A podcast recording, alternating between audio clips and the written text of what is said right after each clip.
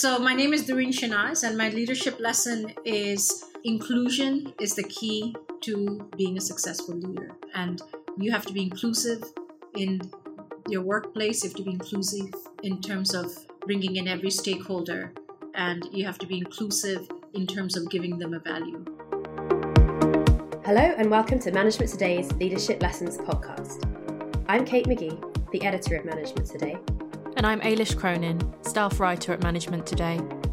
In this episode, we meet Durreen Shahnaz, founder and CEO of Impact Investment Exchange and the first Bangladeshi woman to work on Wall Street back in 1989. As a leader in the impact investing space, she talks about the importance of inclusion to combat the white male dominated sector and also gives us an insight into her new book, The Defiant Optimist. Great, so let's move on to the stories on our agenda this week. It's time to respect the people manager. At least that's what Dr. David Carnegie, head of L&D at a European private bank, argued in a piece for us this week. Middle management is a much derided position. Even Douglas Adams, in Hitchhiker's Guide to the Galaxy, wrote that periodically you need to get rid of a third of your population, middle managers. These middle managers were sent by spaceship to crash land on a different planet, with the useful workers, leaders, and scientists remaining behind. Some people argue that companies don't need people managers. The theory is that because the work gets done well enough by individual contributors, the quality of managers makes no difference. Also, there's a view that the best way to develop people is on the job, so promote those with a people orientation and just let them get on with it. If you end up as a people manager, he writes, an often derided and lampooned role. Some believe it is because you have displayed leadership skills over technical ability. Like flat earth beliefs, they are mistaken. Indeed, several studies from companies like McKinsey, Burson, and Harvard have shown that good management makes a positive difference to the commercial performance of a company, such as a five-fold increase in profits, an increase in earnings per share, or higher EBITDA.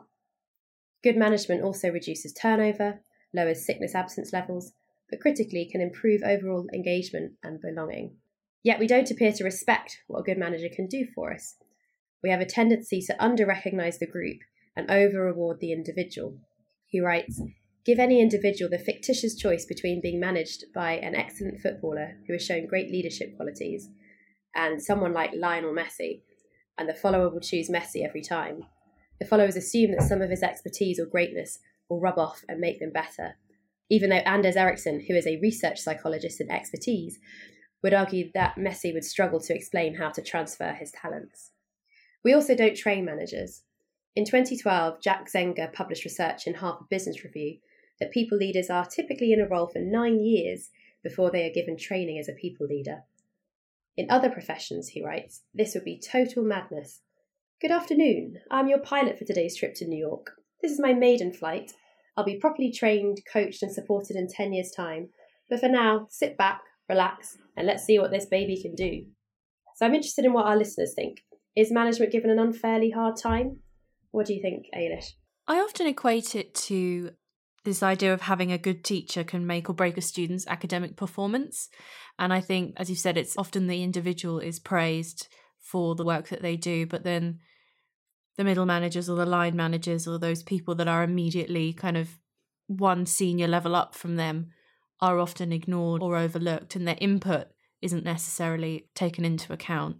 Yeah, I think that's true. I think a lot of what a good manager does is behind the scenes and is not so obvious. And it's very hard to prove impact, I think.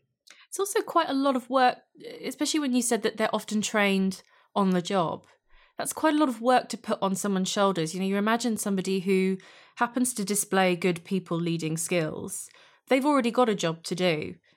And now they're being promoted to this slightly more senior role that they've never done before. And they're having to learn that on the job. Because it's all very well and good having good people leadership skills, then having the skills to actually become a people manager. There's a lot of pressure there, I imagine to bring it to a personal story, my father's been in this situation before where throughout his career, you know, he's displayed very good people managing skills. He's always been part of a union and he's displayed those leadership skills. And he was then asked to become a line manager. It's not something that he ever really thought much about doing, but it when he it wasn't until he got into the role that he realized that it wasn't suitable for him. even though he's got those skills, but it's quite a different beast going that one step up. And he actually had to step down from that role because it just wasn't something that he was comfortable doing. It wasn't something he felt he could do properly. I think that's a really interesting story, Alicia. And I think that it's a good example. Your dad is a good example of a lot of people that have been put in that position. I think they talk about there's millions of accidental managers in the UK who have been promoted, and you know, the, often the only way to get more money or to kind of move up the hierarchy is to be pushed into these management positions. But it doesn't suit everybody. And I think there's two bits there. First, it's a shame that you can't be a brilliant technician and just stay being a brilliant technician and have a career path that's you know helping you to do that and feeling like you're recognized and rewarded for being good at the actual technical skills of a job. And then when you actually get into a management position, if management skills are not taken seriously and not respected enough, then you have a lot of people in those positions who either can't or don't really want to do that sort of management bit of it, and they're not getting the support in order to learn how to do it. There's certainly a feeling that in the UK, our managers are not as professional as, say, they might be in other countries like the States, mm. who seem to take this a lot more seriously in our last podcast where I interviewed Jennifer Moss, she was suggesting that maybe we should have separate even management and leadership tracks because being a good line manager is also a different skill to being a good leader often. Mm. I think it all comes back to the fact that we don't, I think, necessarily value soft skills as much as we should. Especially being a line manager, you're you're often working a lot more closely with the people that you are leading and are managing often even literally sitting next to them, perhaps depending on how your workforce is set up. If you've got a, quite a small team, you might find yourself sitting directly next to them. So it's placing value on those interpersonal, softer skills that I think can help people in that situation. But we tend not to do that so much and definitely and when you call them soft skills it's almost sort of suggests that it's they're sort of easy somehow mm. or not as important but yet as these studies are showing these soft skills are having a huge impact on the financial performance of a company so mm. they are a hugely under recognized skill they are actually a quite a critical skill mm. um, and particularly for leaders as we talk more about the empathetic leader and coming through mm. covid etc people skills are critical to both managers and leaders so we should definitely take them more seriously and moving on to our next story, which also has people skills at the heart of it. Éilis, you've been following up the sort of sexual harassment scandals in business.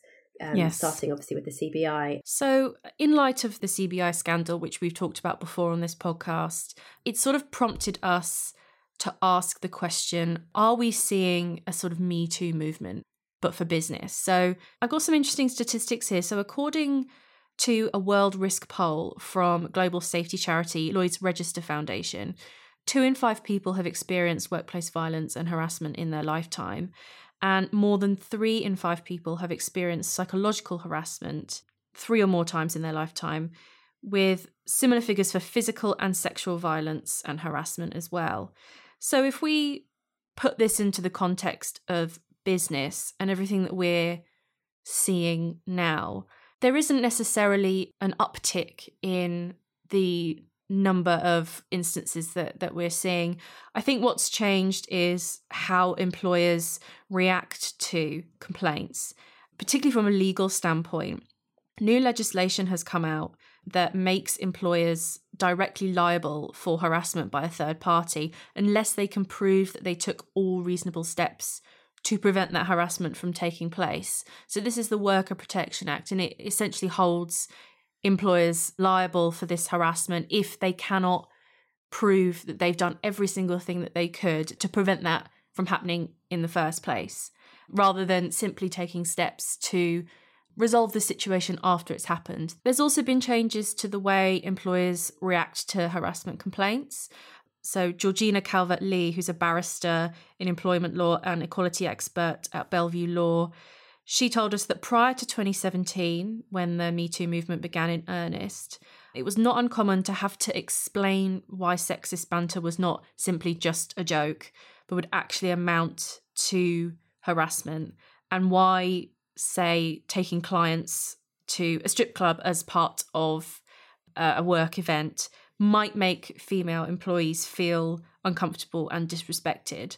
Of course, nowadays, most sort of larger employers seem to understand this, but there are still issues around the tolerance of certain instances. And I think it comes down to this idea of banter. But normally, she said, if these instances are tolerated within a business space, it's only because that they're being said by or the harassment's being caused by what she calls high learners or rainmakers, and sometimes it seems just because they're bullies. So it's often people with quite a lot of power who can make, who have significant power in an organization and perhaps make things quite difficult for people if they do come out and speak up.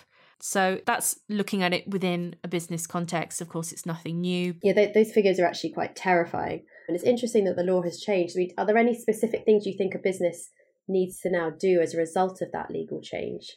I think one of the things that they can do, kind of first of all, is review HR policies. Because mm. a lot of the time, when something has happened to a female employee, they either don't know who to turn to, they don't know who the best person to speak to is, or they feel as though they're going to be judged or not believed if they do speak out. So, quite, I, I suppose, quite a, a fairly simple thing I imagine that they can do right off the bat is go over their HR policies and ensuring that all of their reporting procedures and sanctions are really clearly communicated and everyone can access them so they know exactly what they need to do and what steps they need to take if they found themselves in that situation. We've got a quote here from Dr. Sarah Cumbers, who says When a situation is reported, it is vital that a thorough and unbiased investigation takes place with no negative consequences for the victim for choosing to speak up. Alongside this, appropriate and visible sanctions for the perpetrator where wrongdoing has taken place must occur. So these sanctions need to be visible. It needs to be made clear that the person that has harassed somebody else is being punished for it, steps are being taken to resolve the matter. But then there's also this importance of diversity, particularly among the senior leadership team and the C suite. When you have true diversity and you do have a mix of men and women, they often bring that diversity of thought. And when you have a panel of men, even men that may have good intentions, when you bring in a female perspective, especially at senior level, oftentimes we hear from women that are in those senior leadership positions and they themselves have gone through perhaps had a, an incident of sexual harassment where they have felt intimidated or disrespected or they probably know someone that has gone through that so they can then bring that perspective to those internal meetings, those board meetings, and help change other people's perspective on that situation and, and reiterate the importance of dealing with it. But emphasis really does need to be placed on the importance of speaking out. Professor Dilshad Sheikh, who's the Dean of the Faculty of Business and Deputy Pro Vice Chancellor Academic at Arden University, says that often sexual harassment claims cause a chain reaction and they open the doors for other victims to speak out. So she says while sexual harassment in the workplace isn't necessarily a new thing, the ability to speak out and encourage workplaces to change that's what's occurring more and more openly. So it is becoming a chain reaction. We see it all the time. And often it just takes the courage of one person to inspire courage in a lot of other women. Well, thanks for that, Éilis. I think that's some really good advice there for businesses. Now it's time to move on to our interview with Durreen Shahnaz.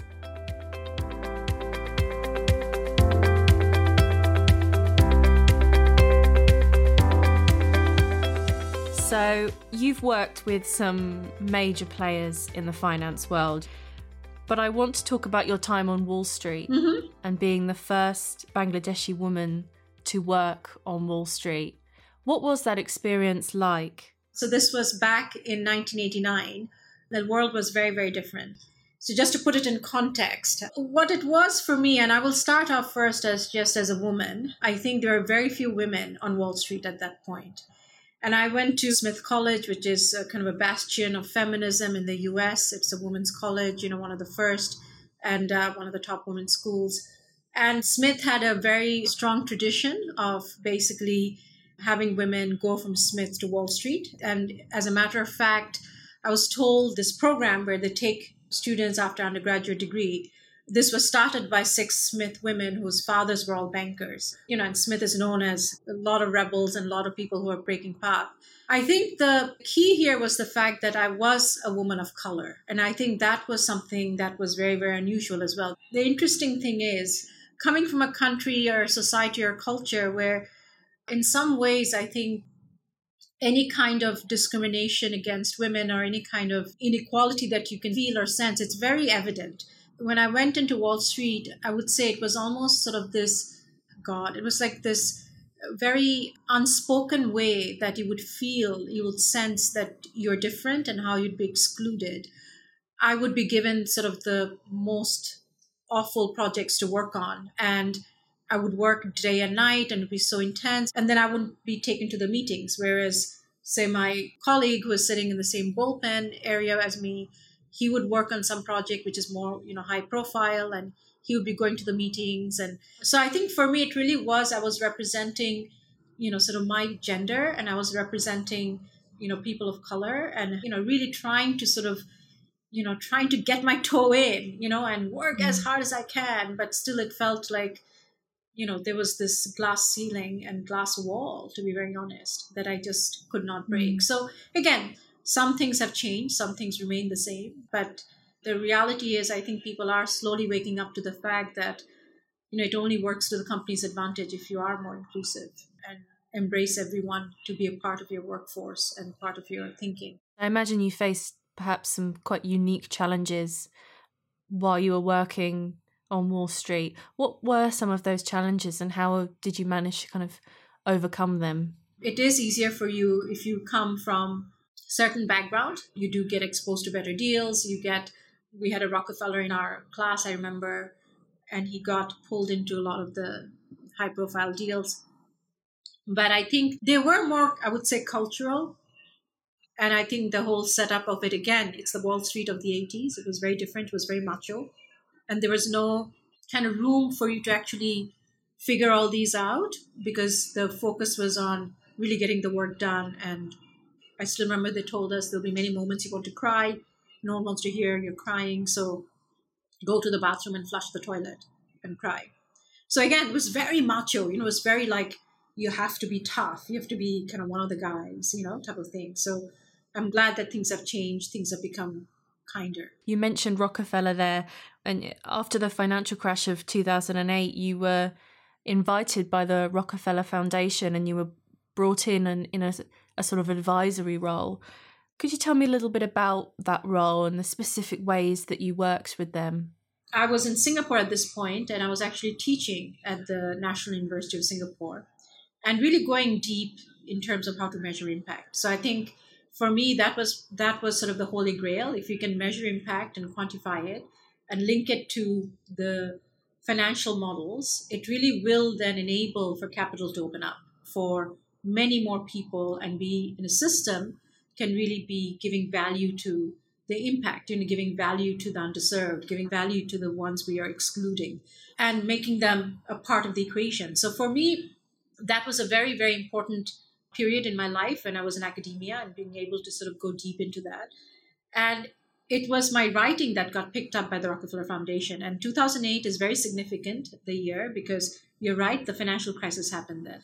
And for those of you who remember 2008, there was a lot of talk about finances looked at in a very myopic way. And that's why this sort of crisis happened, and just sort of looking at just profit maximization, not really looking at it in a holistic way of bringing in all the different stakeholders and valuing their contribution, you know, to the world, to the planet. That includes the climate, that includes women, that includes gender minority people. So it and underserved communities. So it really became an important, almost battle cry from everyone that this cannot happen again. And as a result of that, the Rockefeller Foundation at this point was being headed by Judith Rodin, who was a very, you know, extremely smart woman who uh, initiated this whole thing for Rockefeller that how do we make finance do good? So, and Rockefeller Foundation has a setup in Bellagio in Italy, which is fantastic, which is uh, these old villas, and you go there if you're invited. You know, you have to show up because this is one of this may change your life, and which it did for me. They, they invite basically 20 people to spend four days there, where you, you know, kind of hash out some world problem, right? And it sounds very esoteric, and it kind of is and I think in the process, they want to see what was going to come out of it. And in this case, again, it was the birth of impact investing, but it also was a time when I guess they were seeing the ideas I had on in terms of changing a financial system to make it work for everyone.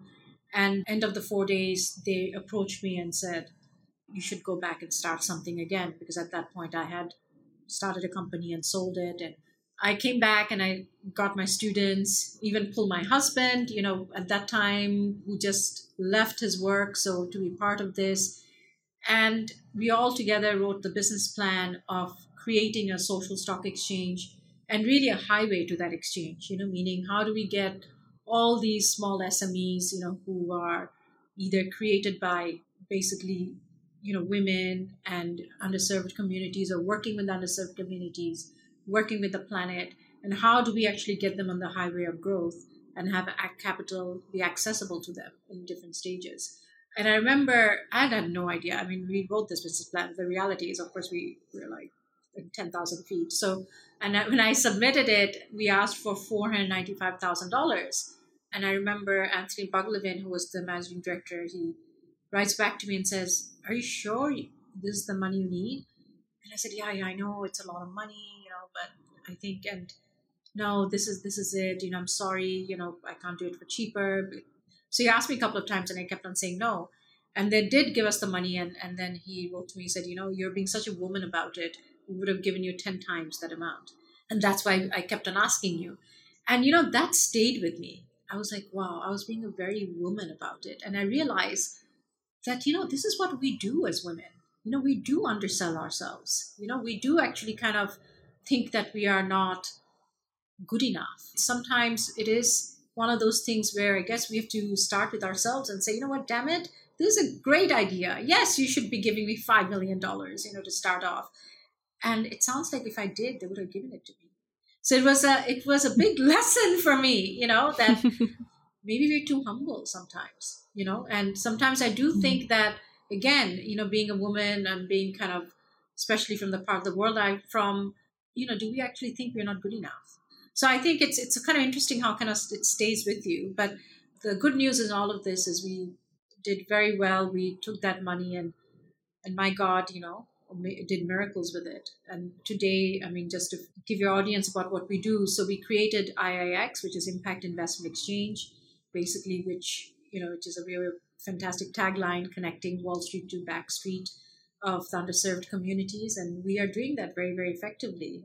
We have put out close to three hundred million dollars in the market, you know, impacting uh, over 159 million lives directly and indirectly, in 53 countries. So we are very proud. So we have made finance work for everyone. Mm. So you launched Impact Investment Exchange. So that was 10 years after you sold your first company. Yep. So I started my first company, One Nest, which was a global marketplace for handmade goods. You know, it's the predecessor of Etsy. And there's a lot of story there as well, how hard it was for me to raise capital, but and you see Etsy, which is a predecessor, of course, you know, started by a white man. They had no problem. So I think the thing is, for me, One Nest was a big, big, big lesson in terms of not just being an entrepreneur, but also understanding how I'll be viewed as an entrepreneur, a woman of color. And then also was very interesting for me to kind of see how what I was trying to do, which is again create opportunity for other women around the world to be able to sort of sell their own handmade goods on a, on a platform was seen as something almost sort of laughable and you know it was that difficult. And yet if you think about it ebay what is, does it sell? It sells junk right? And that was not laughable at all right? Because it was a man who pitched it. I learned a lot of lessons with that it's sometimes when it rains it pours. I mean going through all the ups and downs. One of the most intense thing was going through 9-11 because i was in one of the neighboring buildings and we got trapped. So and i was six months pregnant. It's very hard for me to even talk about it even now. It was so so so intense. But i think the thing was for the company we i had to kind of close it down. This was the days before zoom and all of that. So there was computer and the internet but even internet was not that great. So and after 9-11 you know new york shut down for a while and that whole area was the police, you know, kind of took it over and they were all the cleanup. I had to literally shut the company down for a couple of months, you know, and kind of restart it again. And it was a nightmare, right? It was truly a nightmare having also being pregnant at that time. You know, at this point, I was eight months pregnant and uh, it was a nightmare. And I think what's interesting, fast forward a decade later, I started the, you know, IIX and grew it very, very differently without kind of the Rockefeller was the only capital we got. And then we just grew it very, very gradually. And I had, I just took one other investment was from four different investors of 600,000. So in total, IX to this date, that figure stays the same, which we had capital infusion of just a million dollars over 14 years. And yet see what we have done in the market. So, and I purposely didn't go out there in the market again because I knew no one would believe my thoughts and ideas were from what I experienced the first time. And what was very interesting was, you know, we really, I grew the company with a very concerted effort to really go to the last mile, make sure that what we're doing, you know, all the financial structures, the fintech platforms that we had, the impact measurements that we do, all of that very much brings in the last mile, brings in the climate. And I very purposely started having also staff in all the different countries because you can't be doing this remotely. You really need to be in the countries.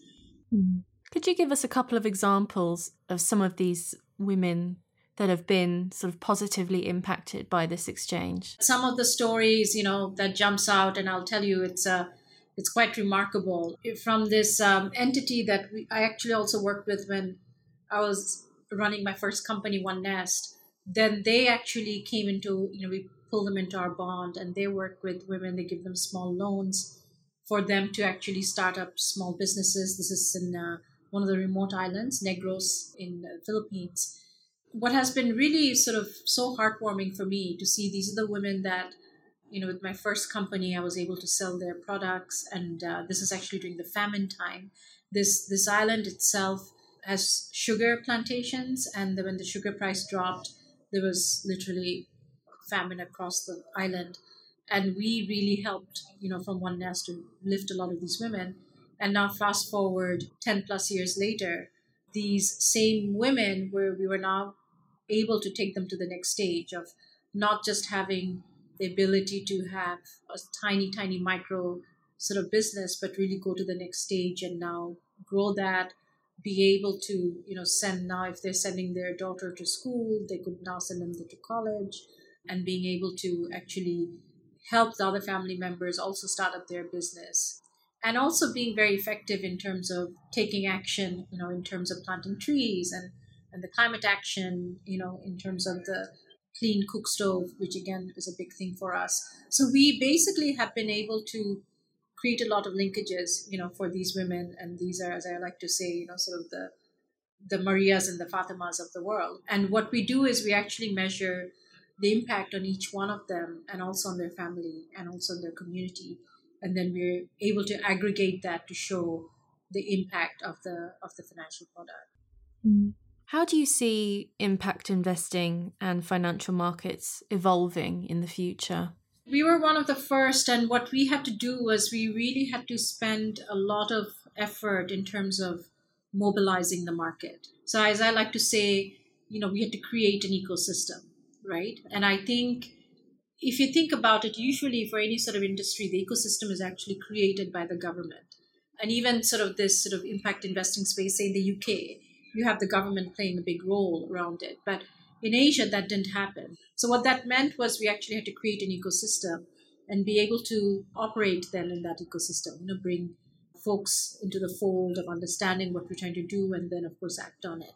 This means, you know, having the lawyers and the accountants and the investors, etc. Now, what has happened now with impact investing space, if you look at it, there's now they're saying the number is something like 1.7 trillion dollars that has gone in globally. And Asia is probably a small part of that, but the reality is there are many countries in Asia who are actually you know involved with this. So I would say, you know, in Asia probably give or take about half a billion dollars has gone in. I know we ourselves have put in, but the reality also is the fact that in Asia you know with the different markets there are different stages. So say for example in india it's a massive country and you see a lot more enterprises that are ready to go to that next stage and be able to ready, ready to absorb capital versus like say something like say vietnam where once again the government is very strong with a lot of their taking care of a lot of the social need but the enterprise development is more at the rudimentary stage so I would say, you know, there's a spectrum, but I think the nice thing is from IIX, we've been able to work across the spectrum, and there are also new players who are coming in, you know, new funds and then also we see the governments are now sort of waking up to it and having legislation around it. And then you, you also see a lot of the donor agencies who are coming in doing this work as well. So, so I think it is happening, and it's quite encouraging to see that this space is here to stay. And I think, and it is something that people are sort of leaning on in terms of the solutions to bring in you know sustainable development and then also being able to address a lot of the issues around gender equality and, and climate action so it's nice to be able to use finance that way mm. i wanted to talk a little bit about this idea of green funding or green finance mm-hmm. And there's no kind of real clear definition of what green funding or green finance is and it can often be labeled as greenwashing or performative mm. so from your perspective, how can a business make sure that its actions have a positive benefit for the environment or ESG as a whole? Mm-hmm. Right. So I think the thing is, you know, the greenwashing, honestly, the reason I think it is happening is because there's no verification or very little of it. So I think, you know, absolutely you can measure impact and just on the social side as well. And, you know, we do measure on the green and the social side. But we put an incredible amount of emphasis on the verification. So it means that really being able to go deep in terms of the land or the natural resources that are being impacted, just being able to go and check if this is the case. Is it a positive or negative impact? And being able to actually not just rely on what the company is saying. So yes, there are of course you know indicators. There are of course frameworks to to measure both on the climate side and the social side, and we do it. But I think where the difficulty comes in for a lot of companies is when they're not actually verifying what they're doing and that's you know and that's unfortunate because the reality is you know there's so much good can come out of it and now of course on the flip side you know the governments are starting to find these companies which i'm glad they are because that probably will allow you know make them become a little bit more cognizant of what they're doing.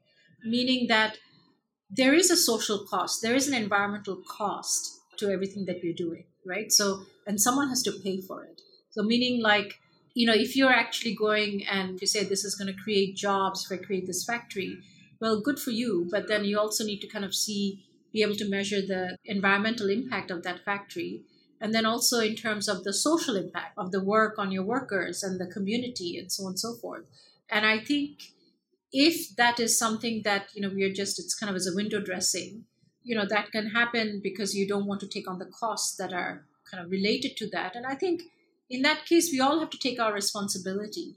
The companies will say you know we yes there's a cost but we're not willing to acknowledge that cost or pay for that cost because we can't sell a cheaper product so i do think that all of us you know as consumers as business owners you know as people who are impacted by all the things that's happening in the climate we all need to take our responsibility. And it's not just the companies doing greenwashing. We also have to be able to call them out if they are doing greenwashing. We actually, you know, with our investments, with our words, with our advocacy, but then we also have to kind of show them what they need to be doing and also acknowledging, you know what, I'm willing to pay a higher price for your products because, and you should be able to take a lower profit to basically cover the cost of cleaning up the river that you polluted, right? With your, with your chemical dyes or take care of the community where you you fished everything out and there's nothing for the community to eat. Mm. I also wanted to talk about this idea that the whole point of business is to make money. But as you were saying, we're moving towards this ESG focus, and a lot of businesses do have an increased ESG focus. So, just how important is ESG for business? And are we perhaps moving away from this idea that the sole purpose of business is purely to make a profit?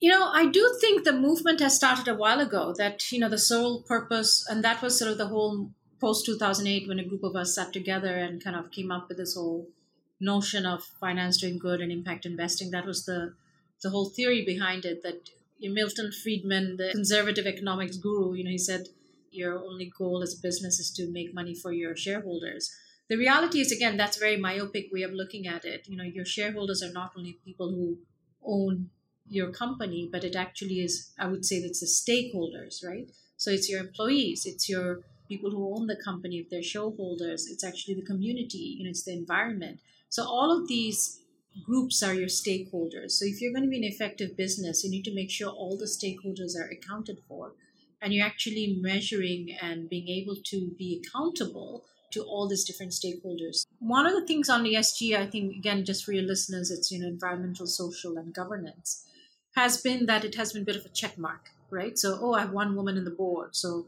that covers my gender agenda, right? So I think also what ESG has done is really focused on basically risk mitigation rather than sort of saying how do the different stakeholders be it the people be it the planet how do they actually add value to your business? So i think what we have done very effectively is look at the other side as well. It's just not risk mitigation but also it's actually value creation and i think that's important for us all of us to understand that and i think that if we could change that narrative and have people, more people accepting the narrative of value creation for and by the different stakeholders, I think we won't be having all these discussions today. But I think all of us need to be saying that. We want to see a company be valued not just by the financials of money, but really sort of being able to see the value that they're creating uh, on the environmental side, on the social side,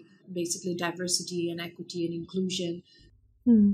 We ran a poll on our website last week because in the UK, we've had three bosses of UK water companies who have basically said that they're going to waive or forego their annual bonus. Okay. Because there's been huge public outcry over sewage spills Mm.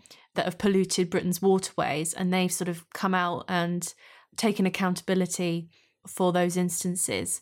And so we ran a poll on our website asking our readers in what circumstances should a CEO waive their bonus. And 35% of our readers said that the main reason why a CEO should forego their bonus is because of poor financial performance. That mm. was the overwhelming majority. Other responses that we included were about perception of fairness, public scrutiny, and failure to meet ESG targets.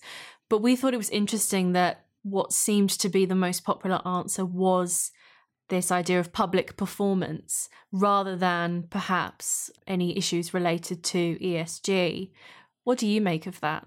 A big part of that, honestly, is the education. We have to take the responsibility to educate the public about the importance of looking at this in a holistic way. Where if you're just focusing on the financials and you think if the CEO doesn't meet the financials, that's the only reason they shouldn't get a bonus, I think we are literally stuck back in the 1980s. You know, that was sort of the thinking, and and for years, and that's what we're why we are here today. In you know, uh, in this climate crisis, social crisis, and I think the thing is, we can't be saying that oh, we want a fair society, but then no, actually, you know what? But I want to make sure that I'm going to get that cheap T-shirt from H and M.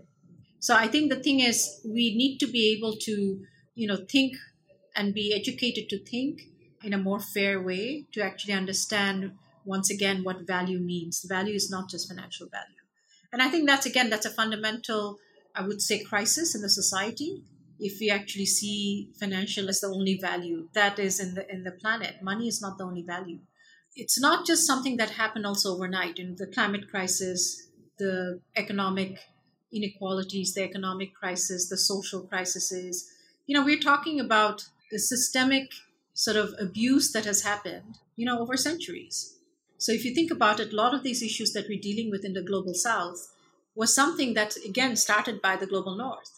You know, the biggest polluters are all the industrialized countries, right? And who is suffering? It's the woman in Bangladesh where her land is underwater. Maybe it's time for us to question the system that came from the global north, that created a lot of wealth for the global north, and sort of say, how do we actually now make it work for everyone in this world, right? And not have this 1% be basically monopolizing literally, you know, 99% of the wealth. You know, how do we actually, you know, address, again, say, a gender financing gap of $1.7 trillion? Um, you know, how do we kind of make sure that it doesn't take us 268 years, you know, before we close the gap in economic participation for women? So I think the reality is we can only do all that if you look at a system that's actually producing that wealth, we look at it a little bit more holistically and make inclusion a big part of that. Mm. So let's talk about your book, The Defiant Optimist. What's the inspiration behind the book? You know, the inspiration really was, you know, I realized that I spend a lifetime and truly a lifetime in trying to make a system work for everyone. It was probably one of the most cathartic experiences. I needed to step back and figure out why did I do that? But for me, it really was the fact that I had to kind of say, why was I so adamant about it? You know? And I realized, and it was almost sort of a, you know, check on my own life and then sort of say, okay, is there something that I can share with others? Will it actually help others understand where they are with their own lives? And we all question our lives, right? We all question if you're doing the right thing, if you're happy, if you could be doing something else.